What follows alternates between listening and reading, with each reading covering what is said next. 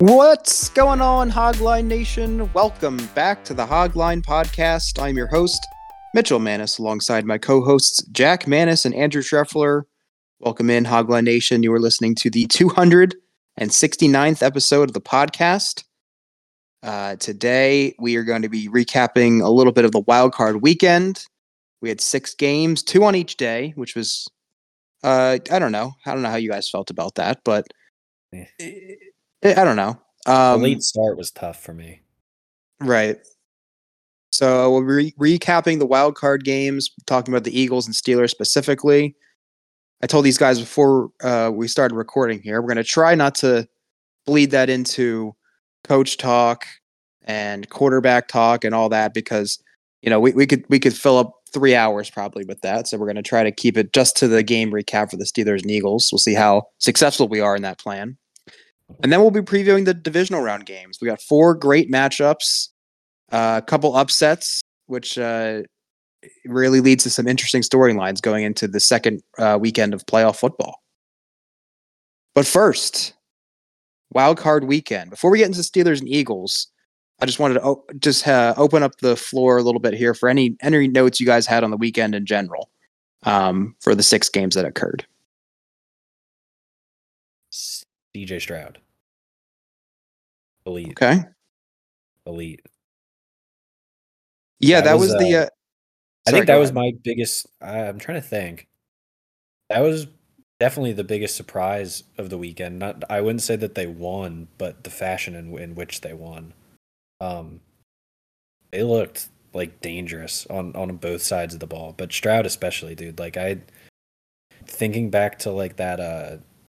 to that semi uh, semifinal game against Georgia when he played like the best game of his college career in the biggest game of his college career. It, I mean, it's it's still early. It's the N F L. We know things can change year to year, but it it feels like he might just be one of those guys that gets better as the lights get brighter, which is a, a, a great thing for Texans fans. Yeah, he, he was the, the first bullet point I had written down. He he obviously looked like he was in command all day long. I mean, he almost threw as many touchdowns as he had incompletions. He was sixteen of twenty-one, two hundred seventy-four yards through the air and three touchdowns. And he's just looked how he's looked all year pretty much, but even better and even sharper. I'm sure you guys already saw this, but uh, you may not have. But do you guys know he was the youngest player ever to win a playoff game? Quarterback. Yeah, I assume. Yes, yes. I didn't know so, that, but not surprised. Not bad. That works. Yeah. So, and yeah, Texans, two defensive touchdowns as well. Mm-hmm. Um, so uh, putting up a lot of points on, on one of the best defenses in the league. Very impressive. We'll, we'll get to their matchup against Baltimore, uh, which is the first game of the weekend in just a bit. Next thing I had written down is how, how does this happen to the Cowboys every year? I mean, do you guys think that, I mean, hey. it's crazy. It's crazy that throughout our lifetime, which has been twenty-five years, give or take, they just every single year we have not seen a, a Cowboys team.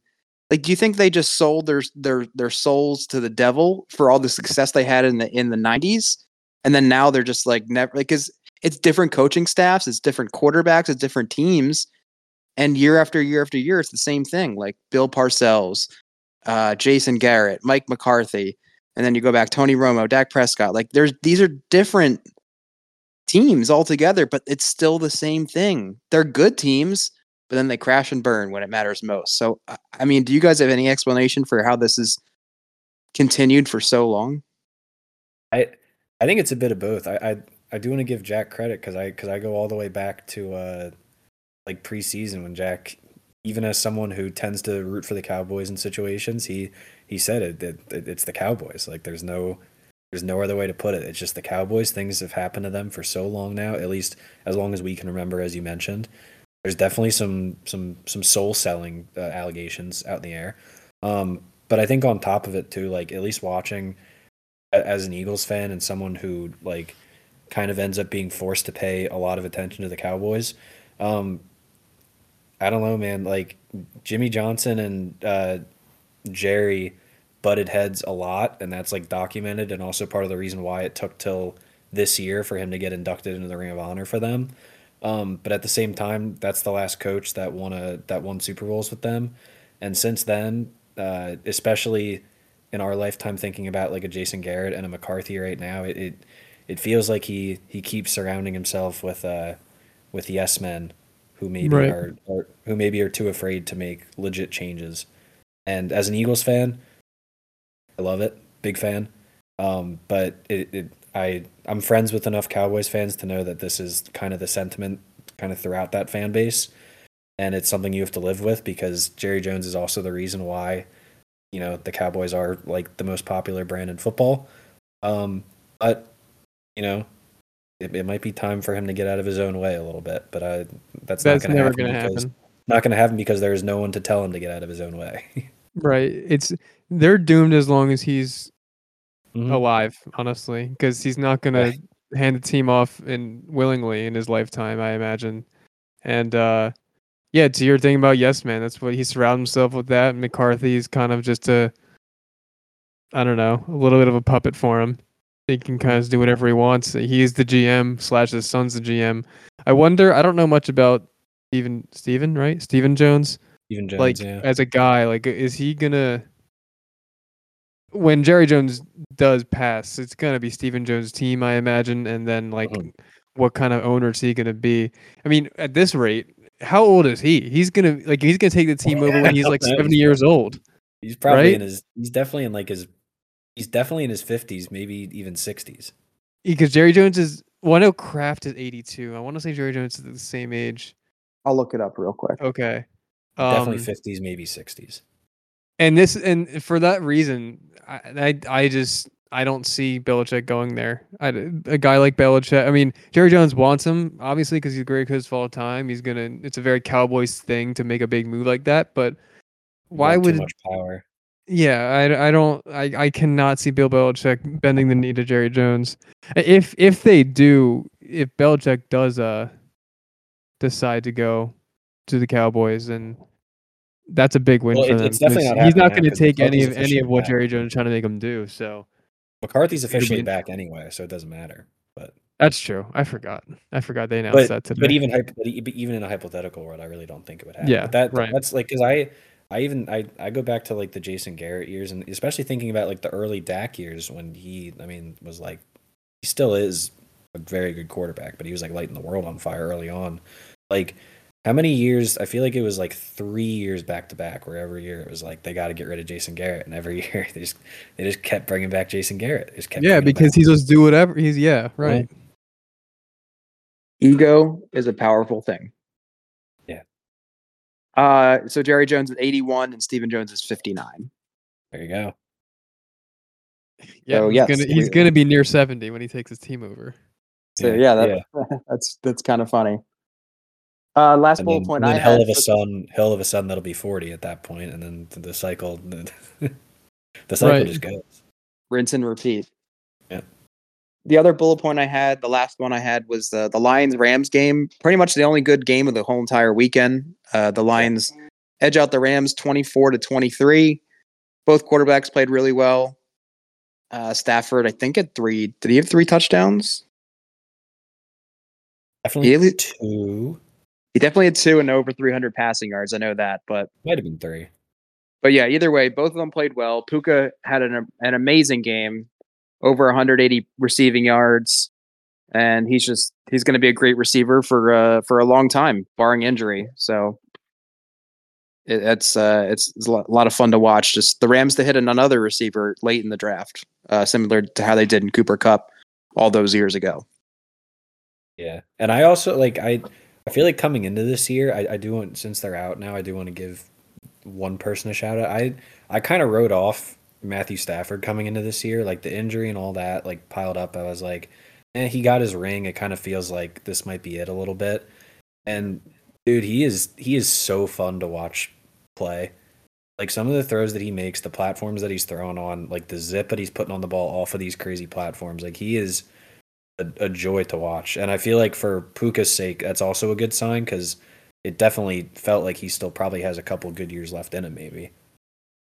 You think this cements him Hall of Fame? I think the Super Bowl probably already did, just because the stats were already pretty gaudy. But I mean, if I at this point for sure, and it, it like I said, it, it it feels like he probably has at least a year or two left. Yeah, I'd say if he if he you know just unexpectedly decide to hang him up today, I think he'd probably get in. I think anything else he does from here on out, it's probably just just gravy at this point. So I think so. It's kind of how I view it. Any other uh, things you guys want to bring up before we get into the Eagles and Steelers specifically? I do want to shout out Jordan Love as well, just because we, we talked about the Cowboys, but part of the reason for that was because Jordan Love played not even out of his mind. Like he, I mean, he played like the best game he's played all year, but he's been showing those, you know, like highlights here and there throughout the entire season. And like it, dude, imagine being a Bears fan. You, you you get through Favre, you, you go through Rodgers, and you're like, it can't it can't happen again. It cannot happen again. And I think it, ha- dude, like like some of those throws he makes, like off like the back foot, it like it looks like Rodgers, like like it looks just like him. Yeah, you you got to be sick to your stomach. Uh, so it's got to be awful. Yeah, that that's rough.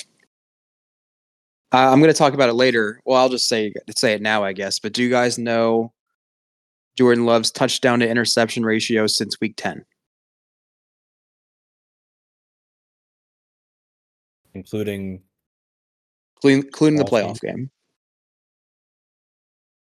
Week ten, he's probably thrown like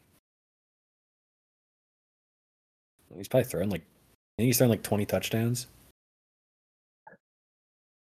Any guesses, Jack? I'd say like twenty touchdowns and maybe like two picks. He's been like, he's I was been say, on yeah, I was going to say twenty to two. ten to one. Pretty close. twenty, twenty-one touchdowns, one interception. Yeah. He's been ridiculous. And yeah. his receipt, like just in general, the receivers, like at this age, I, I, I do before I, I wanted to say this. I, I pulled it up cause I remembered saying it in my one group chat going in like New Year's last year. And it's still true. I was saying the, the A F C has kind of become the quarterback conference and the N F C has become the coaching conference just at the time right now. And that was before this season. And now we fast forward to now, and the A F C, it's Lamar, Mahomes, Allen, and Stroud left.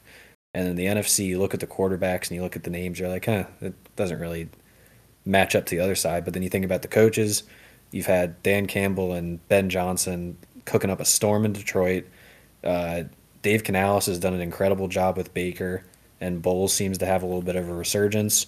We know Kyle Shanahan, what he's all about. And then LaFleur with this team of just, like, people my age, which feels, like, ridiculous to think about, um, is, like, we've literally watched them get better and better every single week. Like, you can see it happening in real time. Yeah. Yeah, a lot of interesting storylines uh, still remaining in the playoffs, which we will get to in a few minutes. Um, but Schreff, last one of these you're going to have to do for this, uh, not for the year, but for the season at least. For now. And yes, yeah, so let's, which as I prefaced at the beginning of the show, let's let's try to keep it to just this Eagles-Bucks game and not, you know, transition and parlay that into a Sirianni conversation. But I'll do my best. Just, ju- just speaking about the game, tell us about your perspective uh, from Monday night. Yeah, uh, it was sad. It was sad. Like it was. Uh, anyone who's a fan of a team can appreciate this, but like the entire week leading up to the game, I, I've watched every snap of this team the entire season. I watched how the last month of the season has gone. The the entire week leading up to the game, I was like, they don't they don't have it. Like they're they're lost out there. Like I, I'm not I haven't seen like a single guy crack a smile in like four weeks. Like the vibes are the vibes are no good. Like the you don't come back from this. And then me being a, a fan with a with a teeny little brain who gets excited for my football team, it got to like an hour before kickoff and I was like, well, what if we just win, you know? Like what if we just win the game? Also being a fan, you see Dallas lose. Coming into the season, in my head, it was like San Fran, Dallas in the N F C. Like those are going to be the two, the two big boys. You see Dallas get bounced, and all of a sudden you're like, I don't know, like hey, like weirder things have happened, and all of that came crashing down in approximately like seven minutes, maybe I don't know, seven eight minutes, something along those lines. Um, just like I don't know, man. They quit. Like it was just, it was sloppy. It was disorganized. It was like depressing. Uh, there, there's so many, there's so many adjectives that could be used. Um, I'll start with the offensive side of the football. For like the, I don't know, like eighth week in a row, um, they just decided to not have adequate answers for blitzes. And, you know, they've, especially coming down the last couple weeks of the year, like you have Jonathan Gannon, you have Wink Martindale, you have Todd Bowles, like the, like these guys, the name of their game on defense is creating pressure and making that quarterback make decisions quickly. Get the ball out efficiently, on time, all of the above, yada, yada, yada. And continuously, they go in with a game plan that is just not good enough. They spread them out five wide. They take the running back out of the backfield. They send an extra rusher. We don't have enough bodies to protect. You compound that with the fact that I think Jalen Hurts is, I've said it, I've used this to describe him a million times this year, deer in headlights. Um, And it, it's like, I don't know, man. It's every single game. Like he, I'm not, I don't want to put all the blame. I'm not. I'm not putting all the blame on him because there are a lot of things wrong. But like, I don't know, man. His his pocket presence has like completely gone out the window this season. Like he's he's not seeing things underneath. He's trying to hit the big play when it's just simply not there. I know he's trying to just force plays because the offense has just been like stat was stagnant for the second half of the season. Um, but if it's not there, it's not there. And it, it feels like he wasn't looking in the right places a lot of times. But I don't know, man, like when you're, when Troy Aikman's out there, like saying how disorganized this looks and like how the, the body language is like awful, like that it's not good. Like I saw, I wasn't watching this broadcast, but I saw Ray Lewis like talking about the defense, which I'll talk about next. And just saying how like it's like it was like day one stuff with like angles on tackling, like just taking the right angle to make a tackle, like little things. The defense, like it was bad all year. Not not all year, the second half of the season, mostly. Um, and it's like it's a mix. There's a lack of talent there. The linebackers simply like we're not good enough against the Buccaneers. They weren't good enough most of the season. Um, and the secondary is a liability both in coverage and in just straight-up tackling. Um, and, like, I don't know, man. Like, it by the end of the season here, it, it became so hard to figure out what, like, percent of blame goes to goes to anyone on this. Like, it was just such a just a such a collection of errors on all fronts. Baker Mayfield is is is dicing you. Like Cade Otton was was Rob Gronkowski. Like I, every time Baker Mayfield let go of that football, it was it was going to Cade Otton in the middle of the field, wide open, wide open. There's there's no one there. There's no one there. The I I don't know, man, and like. Part of that for me comes back to I, I really would like to find out whose decision it actually was to make the switch from Desai to Matt Patricia, because Desai's defense was struggling before they made the switch. It was.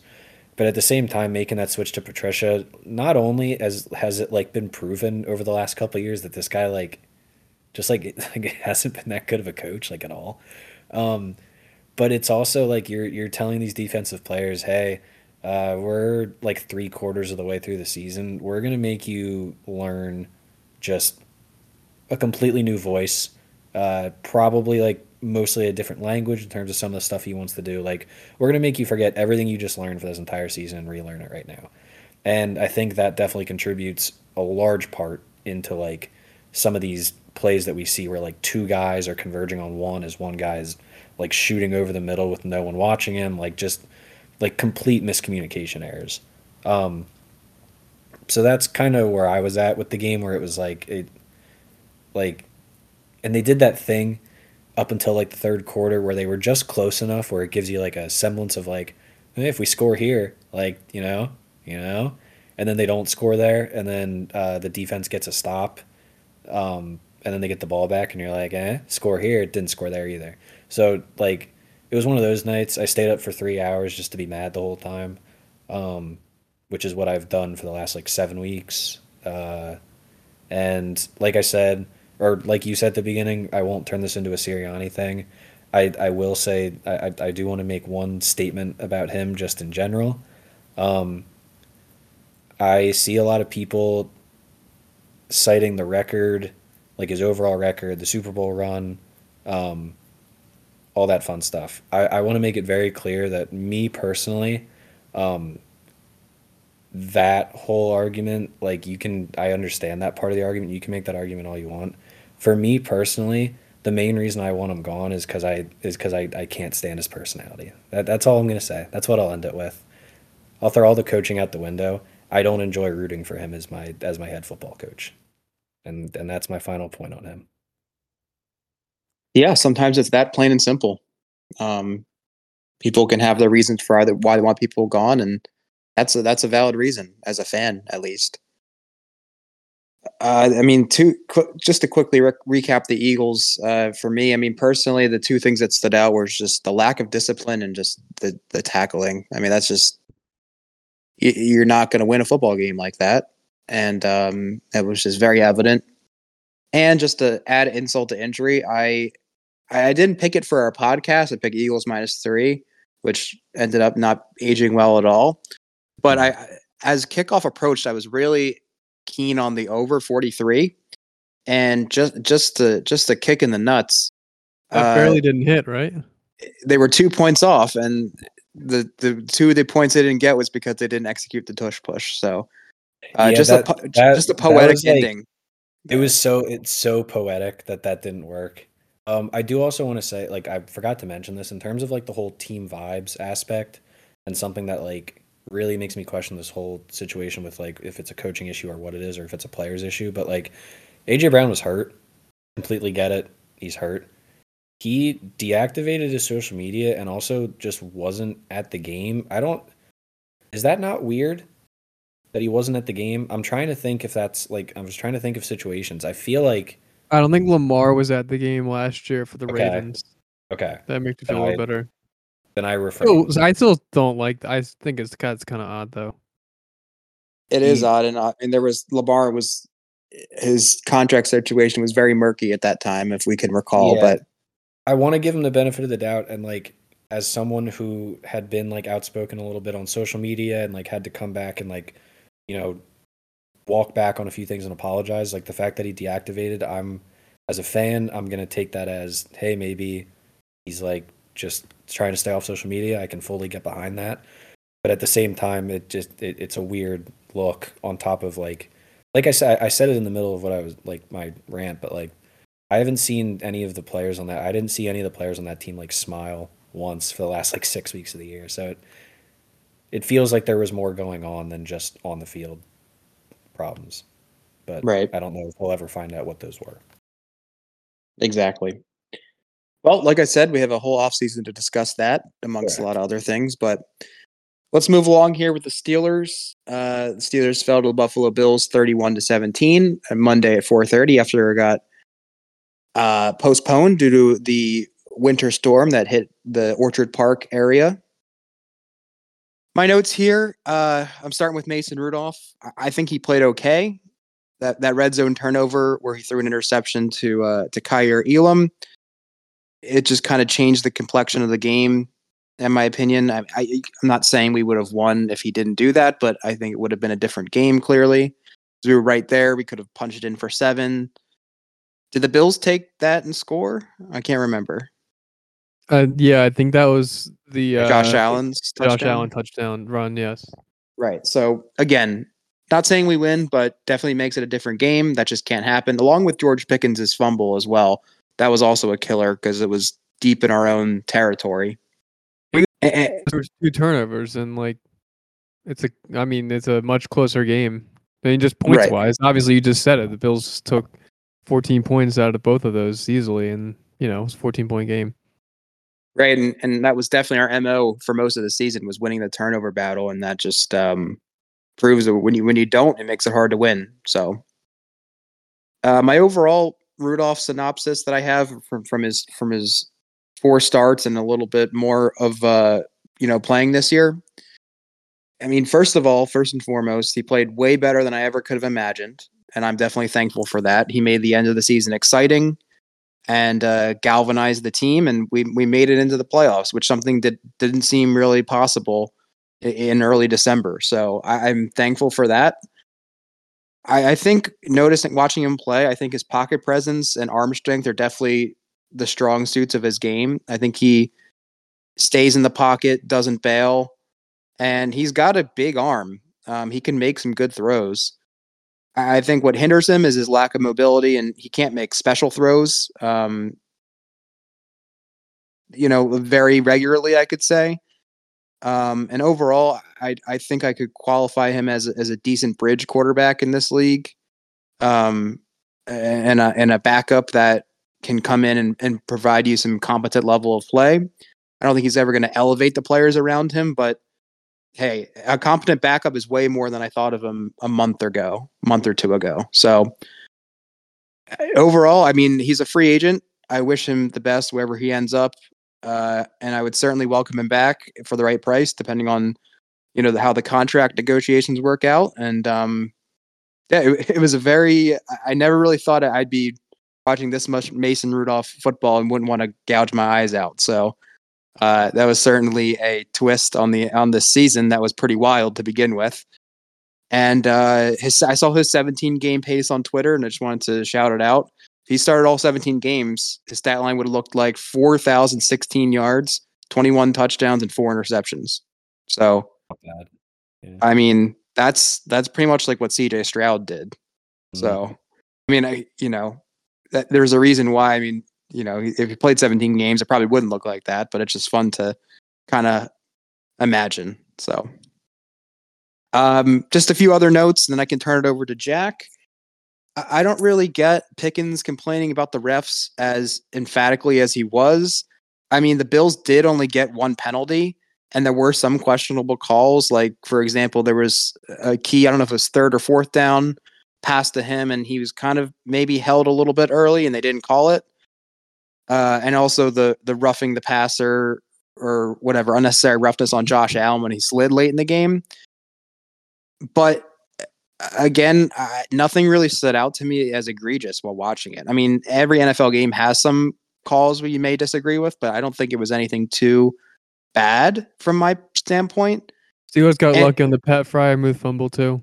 And I was going to say that as well. I mean, I, I completely was expecting to not win that, or I guess the Bills challenged it. So to lose, not go the Steelers way is what I'm trying to say. And, and, it, and the, and the ruling on the field stood. So I think, yeah, like you said, we even got a break there. So I, I don't really get that from, I mean, he he's in the game and he was, you know, maybe held on a couple plays. So obviously he's a different perspective than I do, but from my vantage point, it didn't look too bad. And uh, yeah, I mean, overall in the game, it, it didn't go well in the first twenty-five minutes at all. And then I'm definitely appreciative of, of the effort we gave in the beginning of the second half, cutting it to seven in the in the beginning of the fourth quarter. So we at least made it a little bit interesting for, for a portion, but ultimately, you know, we we were outmatched. So that that's that's how it goes sometimes. So that's uh that's my recap. Jack, would anything else to add um, in terms of the game on Monday? Um, I'll start with the Pickens thing, I guess. After when I saw him made that comment, it's just he's just a young, immature player. Doesn't really get it. Like that's just such a cliche, like young, young. I mean, just player, like a twelve-year-old excuse, to, like to blame the refs after a loss. Like it, the refs didn't do make a difference. We lost that that by two scores because on our own accord. And I mean, we never deserved to win that game. But I mean, thinking in my head, like. It was a one-score game in the fourth quarter. Uh, if we don't have the Mason Rudolph pick in the end zone, if Pickens doesn't fumble it on our own twenty-five-yard line, and we have T J Watt in that game, and more likely make a play, force a turnover um, late, like, who knows? Maybe could have went our way. So, um, yeah, it didn't really... My expectation... The... the outcome didn't exceed my expectation or really underwhelm my expectation without T J Watt in there. So, um, I guess I don't really have too much to add. And the, yeah, the Mason thing, I mean, the overarching thing I've harped on for weeks that I'm just upset that Kenny's not in there. Um, don't think Tomlin's handled this situation right the past whatever it was month. Um, but he's back next year, and I'm happy about it. Uh, looking forward to uh, see what we're gonna do at the coordinator position, um, and just in general, it's gonna be an interesting one with the draft as well. Yeah, similar to the Eagles, there's a lot of unanswered questions that, that we're going to get answers to at some point in the next few months. So that's certainly something to monitor, and we obviously will, and we'll talk about it as it as the news pops up.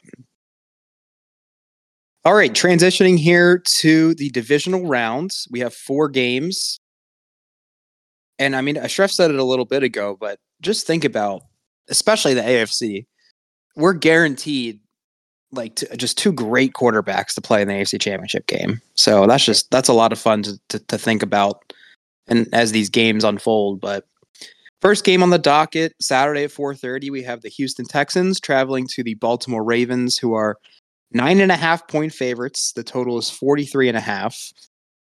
These two teams played in week one. That was C J Stroud's first start of his N F L career. The Ravens won twenty-five to nine. Yes, twenty-five nine.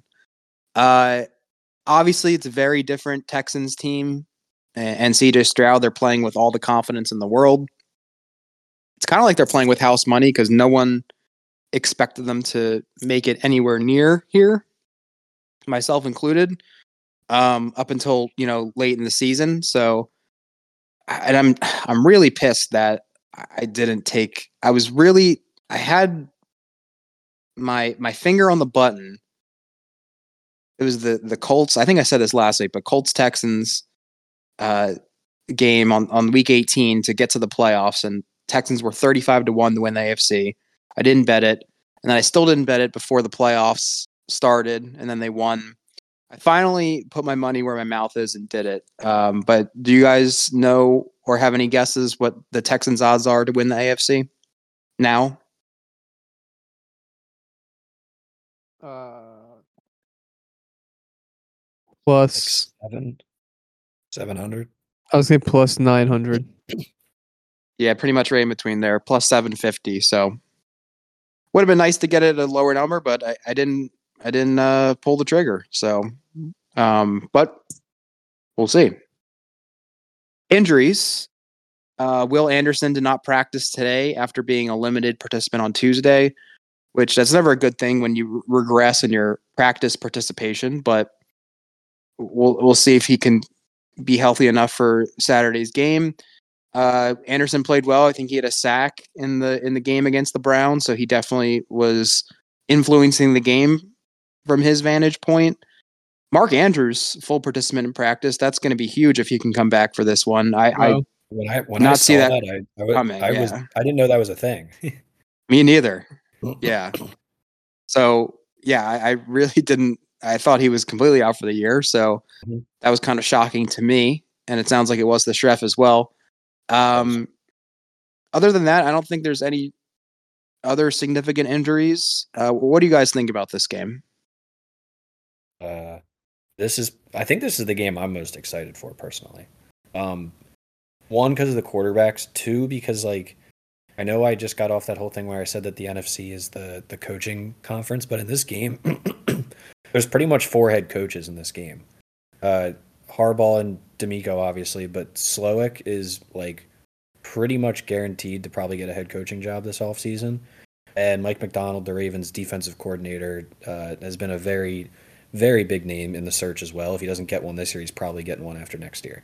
Um, so, like, very much a meeting of the minds here on offense and defense. So, plus Lamar versus Stroud, like this is this is as fun as it gets. Yeah, it it really is going to be a lot of fun, and I, I think it'll be different.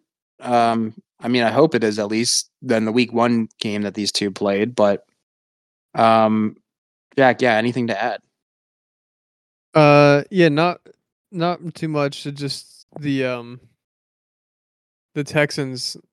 I uh, obviously like what I saw last week, and I think they could keep it rolling. The Mark Andrews news, although I didn't know about it, it doesn't like. Although he is a full participant in practice, like he can't. There's no way he's going to be fully healthy and like get his normal snaps and usage. And uh, I can't imagine he'd be a huge factor and a huge difference maker on sun- Saturday. So, um, still crazy he's back though. I th- I thought like they'd have to go Super Bowl for him to come back. I didn't even know that would have been like I I I had, I feel like I hadn't like heard anything about him in like ten weeks. Yeah, so yeah, we'll see if he's on a limited snap snap count for uh, for the contest and uh, how much how many targets he gets. So, Jack, what is your pick for this one? Do we have to pick spread and total for this round? I forget. This is just nope. either or. This is our four round. Either or. Okay, perfect. Uh, I'm gonna go te- uh, the Texans plus nine and a half. Uh, I think they're just gonna keep it rolling, and. I uh um what was I gonna say? Oh, I mean, I, I this may not be a, the best argument, but I'm just getting flashbacks of twenty nineteen when the Ravens were the one seed and got upset in the division round by the Titans by another A F C South opponent, and uh, maybe they could be rusty. Although I wouldn't not gonna say the Texans are gonna win, but just nine and a half seems like a lot for a young quarterback who's like exceed all expectations, playing with house money, and really has everything going for him at this point. Um, so I do like them to keep it close, at least within nine. All right, Jeff, what's your pick? Uh, I was scared. I was scared to take the line with the Texans last week. I'm scared to do it again this week. Uh, I'm taking the over, uh, forty-three and a half. Um, I do think, I mean, in, in my in my brain, I think the Texans are going to keep it close. I'm I'm worried about the difference. I, I know that the Browns' defense was very what's the is vaunted? Is that the word? I don't know. Lauded, something like that. One of the two. Um, going into that game, and I know that Stroud tore them apart. Um, the Ravens' defense feels a little bit different to me. Uh, Roquan Smith is a legit like quarterback of a defense. Um, who has like made a world of a difference over there since he's been there. Um, it's allowed Patrick Queen to blossom, and then Kyle Hamilton, obviously an All-Pro. Um, they just they got dogs. They got dogs over there. I know the Browns got dogs, but the Ravens got dogs. Um, but with all that being said, um, I think I think the quarterbacks are gonna are gonna win out here. I I I feel like we're gonna get a good quarterback duel. I think. The prowess of the offensive coordinators with Todd Monken and with um, uh, Bobby Slowick. Um, Todd Monken could be another head coach, maybe, maybe five head coaches in this game. Um, but, uh, yeah, I think it's going to be a quarterback duel. I think points are going to get scored. I think there's too much firepower on, on, on both sides, on both offenses, for the defense to be able to do enough. And I don't know. For how good these offenses are, I, I feel like forty-three and a half is a, is a little a, a little low. This guy hits one over and he thinks he can set the lines I now. I know. Yeah, I'm, I'm definitely on. betting the under now. Sorry, Shreff. You have the, I, I guess I was I was debating between picking the Texans or the under. I did I I believe the under, so now I'm a little more confident in it. Fair enough. Well, I, I think based on what I said, I think you guys and, and the listeners can kind of gather which direction I'm going to be going with. But uh, even though I'm two games back of Jack in the standings, there's still a decent amount of games to to make up for that. But I'm just going to go with the Texans plus nine and a half as well. And uh, I think they can win the game. I really do. So, and if I didn't already have that future ticket on the Texans to win the A F C, I probably would dabble, put a little, couple dollars on the money line, but I mean, I'm already invested in them winning the game anyway, so I'm probably not going to do that. But I got the Texans winning. Uh, I have my score prediction. You guys don't have to do this. I don't want to put you on the spot two weeks in a row. But Texans twenty. twenty- okay, nice. I have uh, Texans twenty-four, Ravens twenty-two. What's yours? I had uh, I had Ravens thirty, Texans twenty-one. That's why I was scared of the line. I was right on it. I did I did what you've done at times, and I did the scores before I looked at the lines. I was thinking twenty-four seventeen. Okay. Yeah, that would uh, that would be the under forty-one there. So, okay, the Saturday night game, we have the Green Bay Packers traveling to Santa Clara to take on the 49ers, who are also nine and a half point favorites. Total is more in this one at fifty and a half. Uh, I already shared my Jordan Love stat. That's crazy that he's only thrown one interception since that Steelers game, Jack. So since we played him, he's only thrown one that one pick and twenty-one touchdowns. So he had two picks that game. Yes, he did. But this was since week ten. Injuries. Uh, the Packers have a lot. Jair went from limited to d- did not did not participate in practice. That could be somewhat rest related, because uh, he's you know still coming off that injury. He did have a big impact in, in the in the Cowboys game. He had that pretty nasty interception where he kind of jumped in front of him. Uh, Rashawn Gary, Aaron Jones, Jaden Reed, and Christian Watson were all limited in practice. So far, I don't think there's any indication that they'll miss the game, but it's still worth noting. Uh, the, for the 49ers, Dre Greenlaw was a limited participant in today's practice. And I, I just think overall, the, the bye kind of came at a good time for the 49ers. And I mean, I think pe- people may have forgotten C M C was out week eighteen. I know they clinched the home field advantage anyway, but he did have a calf injury. So if they had to play last week, uh, I don't know how healthy he would have been. So th- this bye definitely was well-earned and uh, well utilized for, for the 49ers to, you know, get more healthy. Uh, Jack, we'll start with you. What's your first reaction about this game? Um, yeah, the McCaffrey thing. I get like he's had, I feel like so long to, to rest for, for from that injury. And um, I think I expect him to be fully healthy and their best player's fully healthy. Uh, is he their best player? Yeah, he's their best player, right?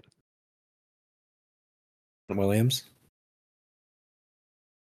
I feel like this year McCaffrey's have been more impactful. Play. I don't know. Regardless. Um, the fact that we're even debating if he's the best player on the team or not just proves how loaded they are. Right. Yeah. Um, he was at Nick Bosa, too, and I wouldn't have, like... True. They had defensive player of the year last year. I, uh... Jordan Love, we uh, mentioned we mentioned him last week, and I forgot to say that him and Stroud's stat line were almost identical. I think they had the same yards and touchdowns, and like it was just or same attempts and completions, touchdowns, no picks, and I think they were like three yards off. Just crazy, weird. Um, He played great, and again, they're kind of like the Texans. They got everything going for them right now. A young team, a young, very promising quarterback, and uh, playing with house money, exceeding expectations. Although this time, just comparing to the Texans, at least, like they have a a head coach who's been here before, who's uh, I guess hasn't won a conference championship, but has been in at least one at this point, I think. Um, and I do think he's a good coach. It's uh, going to be a, a good coaching battle between him and Shanahan. I, uh, but I do feel strongly about one side. I'll, I won't reveal till afterwards. So, Treff or Mitchell, you can go next. Treff.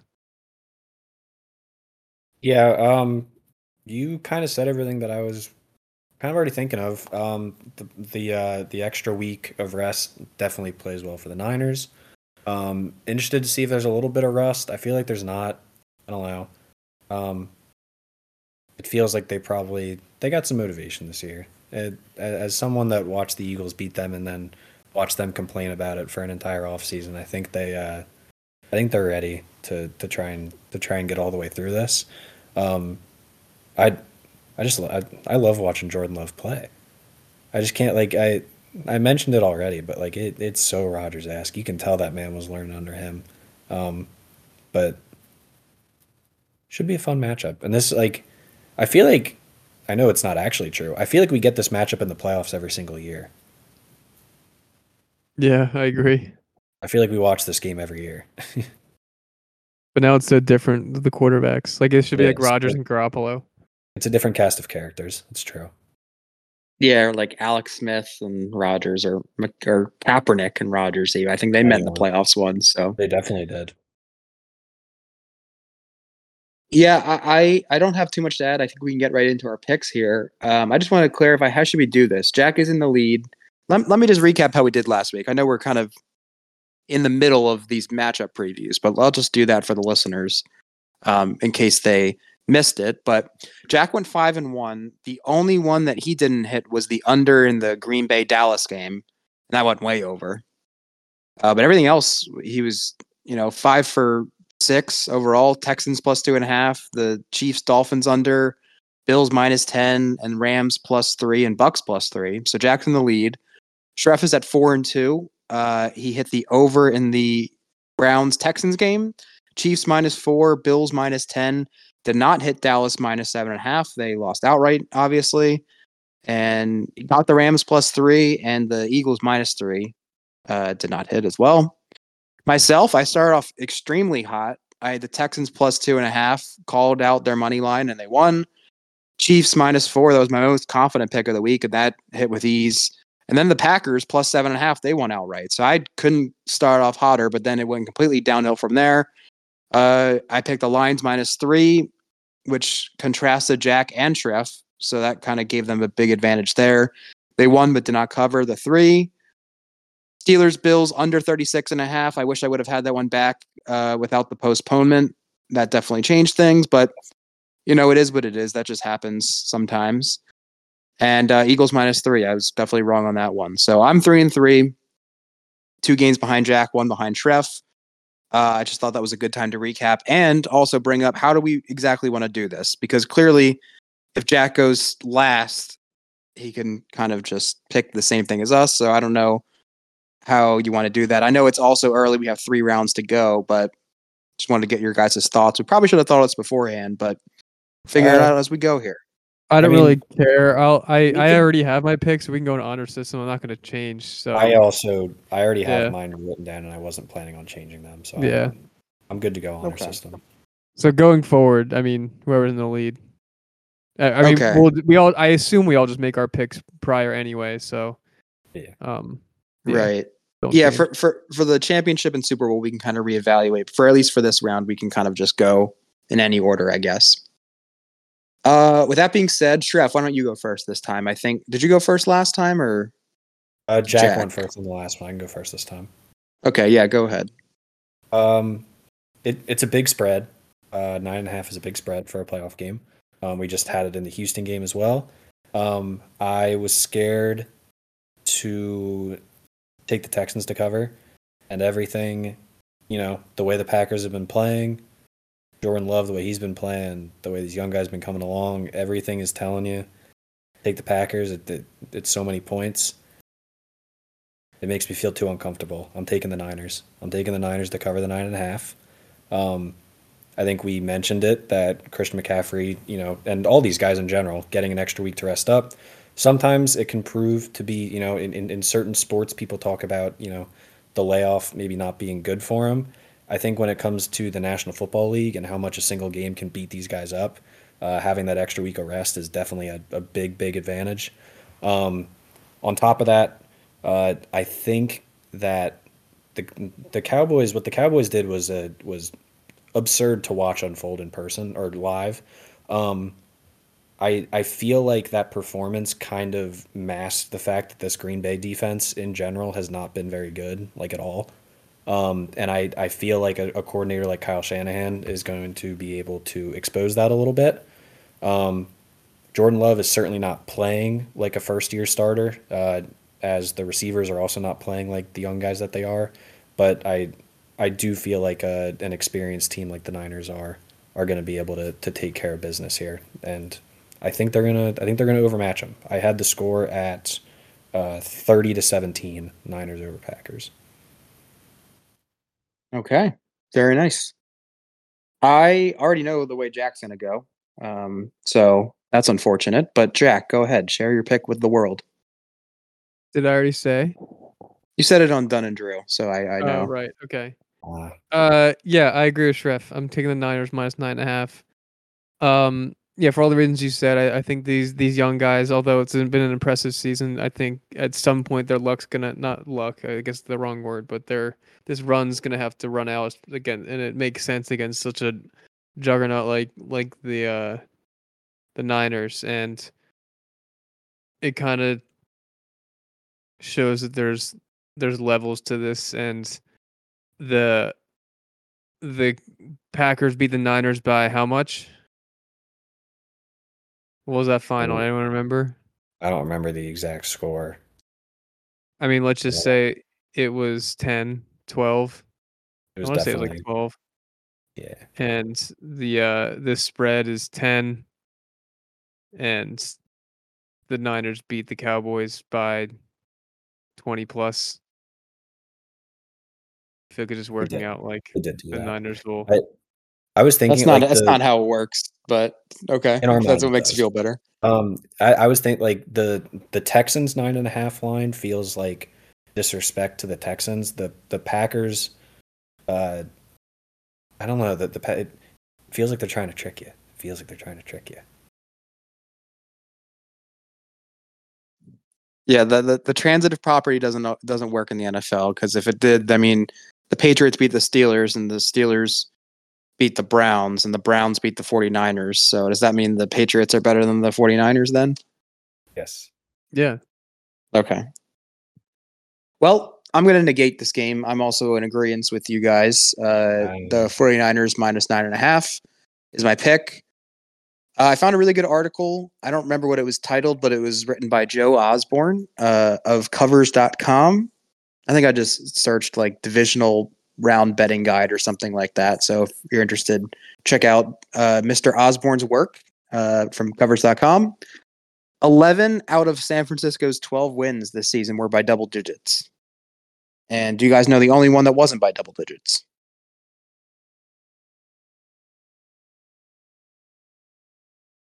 eleven. Uh, I'm sorry. Can you say that again?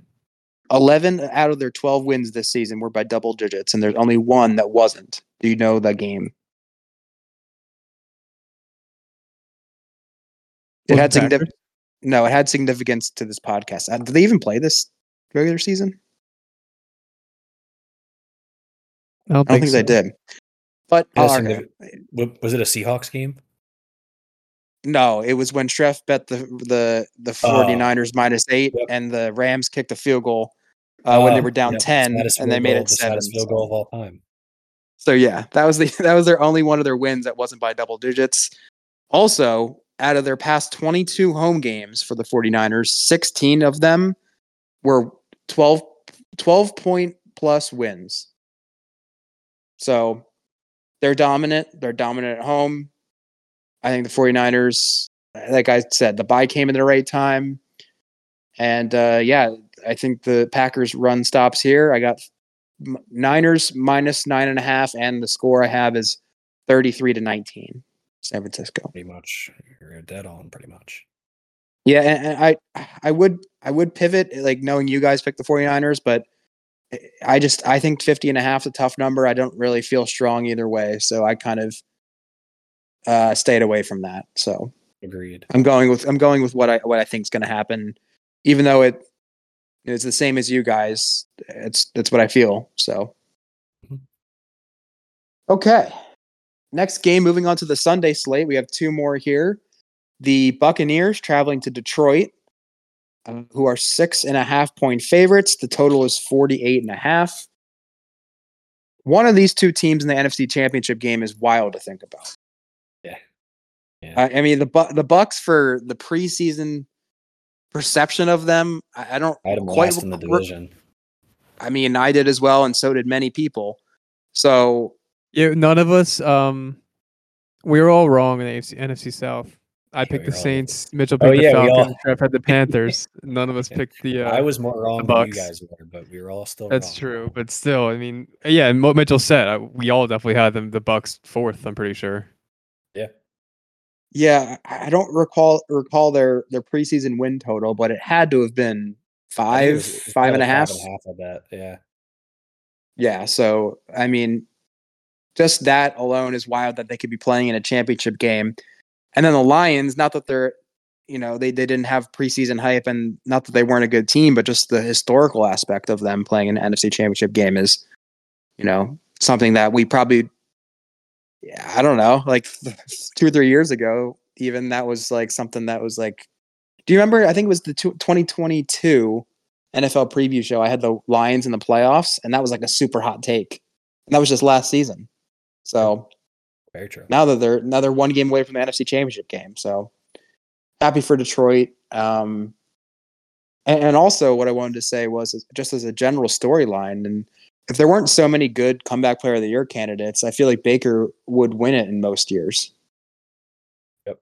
So probably. I mean, his stat line, they showed it on the the stat line, and I I mean, uh, and record wise, what the Bucks did, like better. Well, sa- same stat line, almost exactly as Brady's last year, the Bucks, and one better, game re- better record. Yeah, because if the the Brady's Bucks last year finished eight and nine, I think, and yeah. got smoked in the first round by the Cowboys, and this was uh yeah nine and eight this year and won division in a wild card weekend. Yep.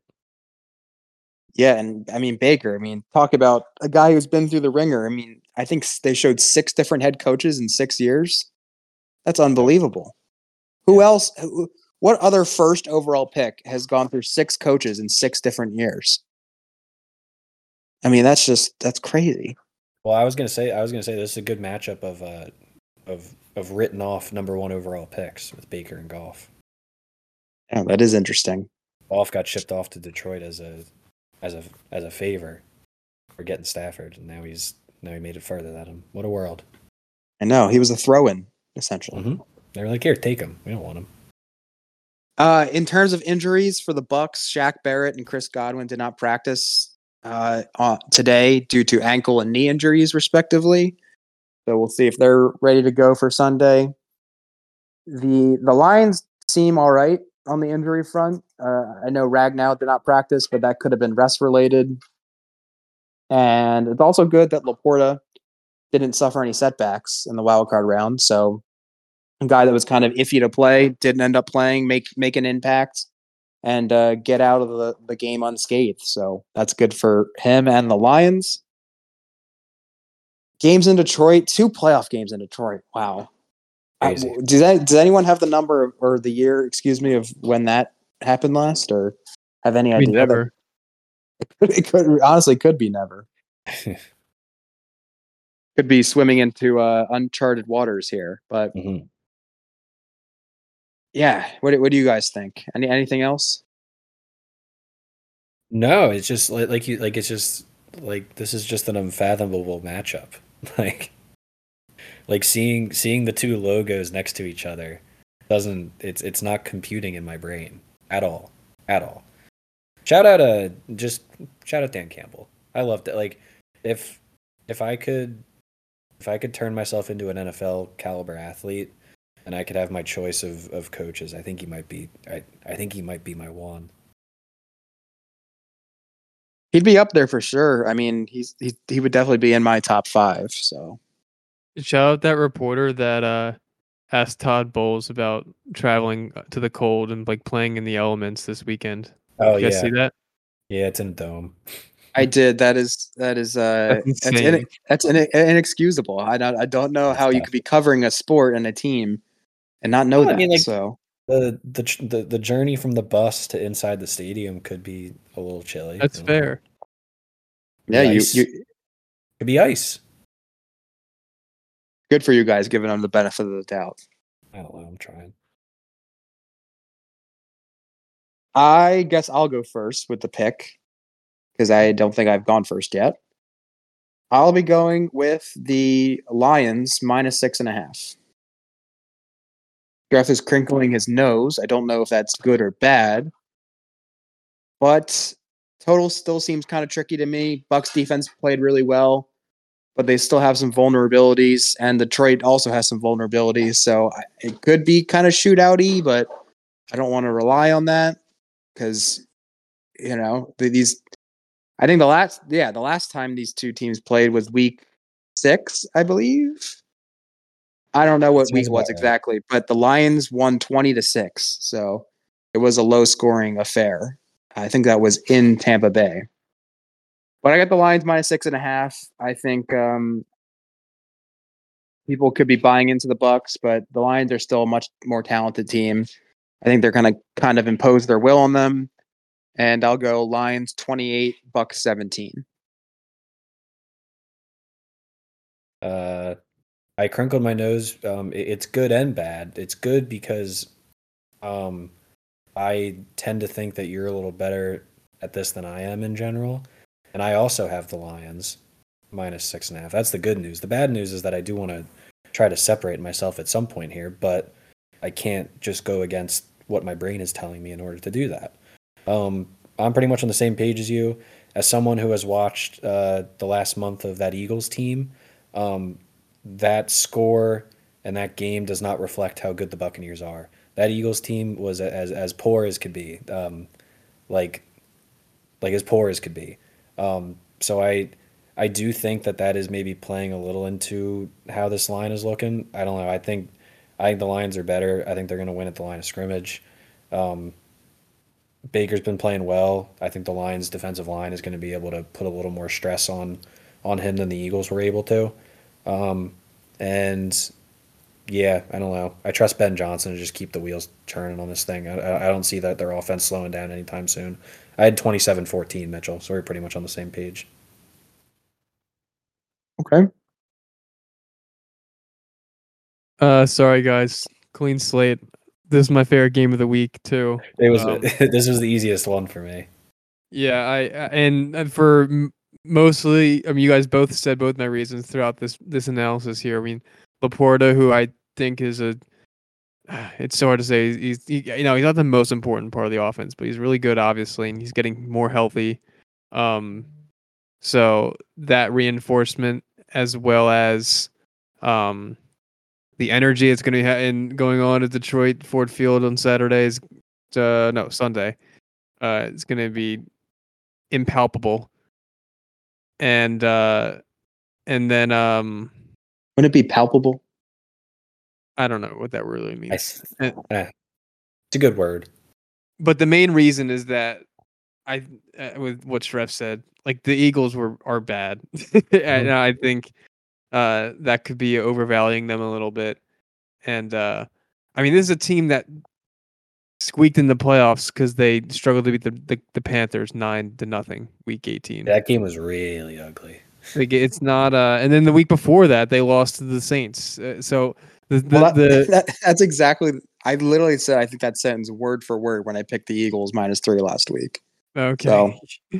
I guess I just had too much faith, like a lot of faith at how bad the Eagles were. But uh, yeah, uh, vibes are all in Detroit right now. And I, I, I like that six and a half. I, I at first thought it was a little too much, but reasoning through it more, I, I, I like it more and more. Okay. Well, two games in a row are kind of negated, but we'll see how uh, this last one shapes up with our picks. This that one last like one, different ones, maybe. Yeah, we'll see. That last one being the Kansas City Chiefs going on the road to face the Buffalo Bills, who are two and a half point favorites. The total is forty-five and a half. I mean, it goes without saying, everyone kind of knows the lore, the aura, the history between these two teams meeting in the playoffs in recent memory. I mean, this is these two teams meeting in the playoffs. Something we're going to talk about for years and years and years, right? Because the these two quarterbacks, they just seem like, and we're still not even close to the end of it. I mean, this could happen for eight oh, to ten more years. years. So, yep. I mean, this is just something that's going to happen over and over again. And it, they usually put together games that are very good. And uh, I don't. I think this one's going to be more of the same. I think it'll be a close game. I'm sure everyone's heard it, but this is Mahomes' first ever road postseason game, which is pretty crazy to think about since he's been in the league since twenty eight, uh, twenty seventeen, really, but starting since twenty eighteen. And, and has, played has had in a million playoff games. Like, like I know. It, it's not like this is on like a four-game sample size. Like, he's, like this dude's played in a lot of playoff games. He must have played more than fifteen. I think they. I saw something. I think he's already like fourth all time on Q B playoff wins or something like that. Yeah, that's Something absurd. Ridiculous. Um, well, in terms of the injuries, the Bills are really banged up, especially their linebackers. Uh, Spector, Bernard, and Dodson are all on the injury report. Gabe Davis and Taylor Rapp, who missed the contest against the Steelers, still have not practiced as of Wednesday. So you'd like to see more progress there. Hopefully they can maybe squeeze their way back into this matchup if they can get some practice in um, tomorrow or Friday. Rasul Douglas, I didn't see his name in the injury report, so I assume that means he'll probably be back and good to go. So that'd be a big uh, you know, addition for the Bills. We definitely need some reinforcements on the defensive end. And I don't think anyone on Kansas City's side seemed to be in danger of missing the game. And I, I think Kadarius Toney, who missed last contest against the Dolphins, was a limited participant this week. So, yeah, we'll see if he can make it back. Not, I mean, no offense, Kadarius Toney, I don't think you're making that much of a difference in this game one way or another. I mean, well, that's not true. He did, last time. he did last time, so... If he, uh, it, it, it literally, if, if Kadarius Toney was inactive every week this season, the Chiefs would have the, the bye. They would, they, they would be the number one seed. Mm-hmm. Let's say he's not offsides, they win that game, and then let's say week one he hasn't dropped fourteen balls, and they win that game. So that makes them what? Uh, no, they still wouldn't wins? have it. No, they were ten and seven, so they still wouldn't have it. But Are they wouldn't sure? be going. Yeah, they were ten and seven, and they and the Ravens were thirteen and four. So. I think Still wouldn't. I, thought, I thought they were eleven wins, but they went eleven and six. Really? Yes. Okay. Well, I don't know. I don't know if the tiebreakers work. They'd be thirteen and four against the Ravens. Either way, they still they would be home in this playoff game, so that's a big difference as well. Uh, anything else that you guys have? I mean, these teams met earlier in this year. We kind of just alluded to it there where Kadarius Toney was offsides. That was a really crazy game. It seems like all these games when these two teams get together are. Um, yeah, what do you guys think? Yeah, no, it, it it's just a it's a great weekend, Cap. Like, like it it it feels inevitable that when these teams play and these quarterbacks go against each other, we're going to see something fun one way or another. Um It's it's a perfect cherry on top to the weekend, I would say. Good good job, N F L, on the schedule making. I think this is a good way to, to finish it off. Yes, exactly. Uh, Jack, I have two other things to say, but I'll wait till my pick because they kind of relate to it. But Jack, is your turn to go first, then Shreff, then myself. What are you thinking? Um... Yeah, I'm gonna I'm gonna go the over, and I don't even love it. Like I, I keep going back and forth on who I think's gonna win this game, because yep. at first I I thought the Chiefs, and now I'm kind of leaning Bills. But and that would and if I had to take a spread, I mean I'm, I'm so torn between who's gonna win. I would just take the Chiefs because they have the field goal. Just think, like if they lose by field goal, that's a push. So I would three I guess, or three or two and a half. Two and a oh, half. I'm looking at what is it? It's two and a half. They're really. Okay. I'm, they're I'm really looking on. Yeah, I'm looking on a Hard Rock bet. So that's that's at three.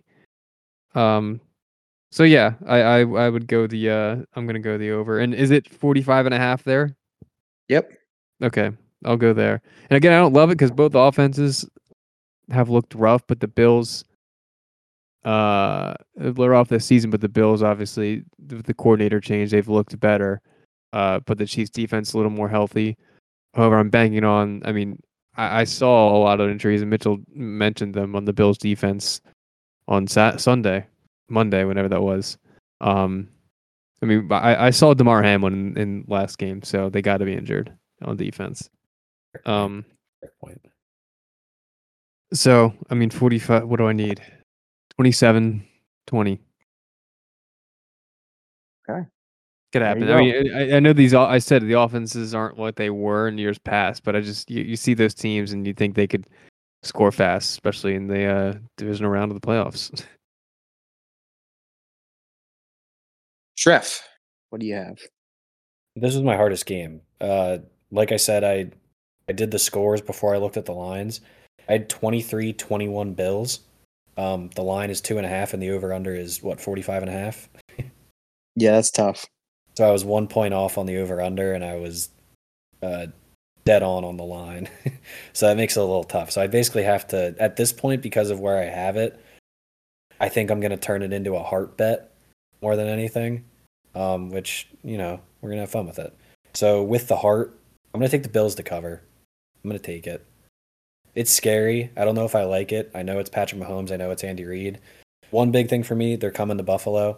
Um, Patrick Mahomes has done a lot over his career, but as we mentioned, one thing he has not done is play on a road play, is, you know, go on the road. And, uh, you know, will he show up and still be Patrick Mahomes? Most likely, yes. Um, but I think, I think this year, I think Josh Allen has gotten a lot of a lot of flack, a lot of flack this year. It happened to Dak last year with some of the interceptions he threw. I think it's happened with Allen this year. And I think it is clouded how good of a quarterback he truly is. The Bills um, have been doing exactly what you want to be doing, which is playing your best football coming into the playoffs. Um, they get the home game. It feels like they have the good vibes rolling over there. Um, and I don't know, the Chiefs have, you know, been out of sorts many times, like throughout this season. The Bills obviously had their moments, but I, for me, it, feel, it feels different with them just because of kind of how it happened. With kind of, it feels like getting their getting their demons out early in the season and kind of coming back playing their best ball now. Um, but on top of that, I kind of mentioned how like the Bucks playing the Eagles kind of feels like a bad benchmark to set for them. Um, I think the Chiefs getting the Dolphins in that type of atmosphere with how cold that game was and in Kansas City, um, I I really can't use that game as like judgment of how I think they're going to play in this game. And I don't know, watching both these teams down the stretch this season, it feels like the Bills have been the better football team. And I just, I want to see Josh Allen beat the beat the boogeyman a little bit. I want to see it because I very much enjoy Josh Allen. Okay. The Chiefs, in their last twenty games, as an underdog. Oh, boy. Their against the spread record is fifteen. fifteen, yeah. four, and one. Yeah, there it is. Luckily for me, I had two picks. So depending on what you guys were going to do, I was thinking about pivoting. And the two picks I had written down were Chiefs plus two and a half and under forty-five and a half. So I have my pick of the litter here. With that being said, I do think the Chiefs are going to win. I think that it's lining up that way considering that the Bills have linebacker issues in terms of injuries. Mm-hmm. And Travis Kelce had a solid game last week, and it just feels like they're going to rip their hearts out once again. I have a lot of friends that are Bills fans. I don't take joy in their misery, but yes, you do. No, I don't. To an extent, you have. It, it's your friends. You you always you always find some joy out of your. Come on. Until it happens, I I feel like I'm going to have a hard time picking against it. So I know, and that's all I thought about. But then, but then, but then I predicted my score and saw the line, and I was like, "Well, what what do I do now?" I just I envision.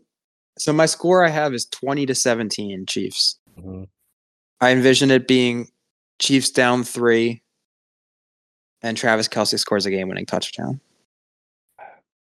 So and then, and then, then who would they show? twenty And and then and then they throw a flag, and Kadarius Toney was like wandering aimlessly around the field, so that so they got a twelve men on the field call. Yeah, so it, it's definitely a far cry from that divisional round twenty twenty-one playoff shootout that we had, considering these two teams and the things they've gone through this year. Defenses are a lot better, I think, and it's going to be a close game, a different type of game, but they just find a way. They find a way. I mean, even when they're not that good this year, they still find a way. And maybe that just proves how good they actually are because they keep finding a way. Maybe it does. Maybe it does. I didn't want to do it though, and I, I'm I'm glad it worked out this way because it, especially because we went, especially because we went broke on on two of them with the same picks. So this is good. Yeah, we have three different picks here. Yeah. So to recap, Jack has the Texans plus nine and a half, the 49ers minus nine and a half, the Lions minus six and a half, and the Chiefs Bills over 45 and a half. Schreff has the Texans Ravens over 43 and a half, the uh, 49ers minus nine and a half, the Lions minus six and a half, and the Bills minus two and a half. And myself, I have the Texans plus nine and a half, Niners minus nine and a half, uh, Detroit minus six and a half, and the Chiefs to cover two and a half. There we are. That's our divisional round preview. Going to be a lot of great football games. We only have seven games left. It's kind of sad, but let's soak it in. Mm-hmm.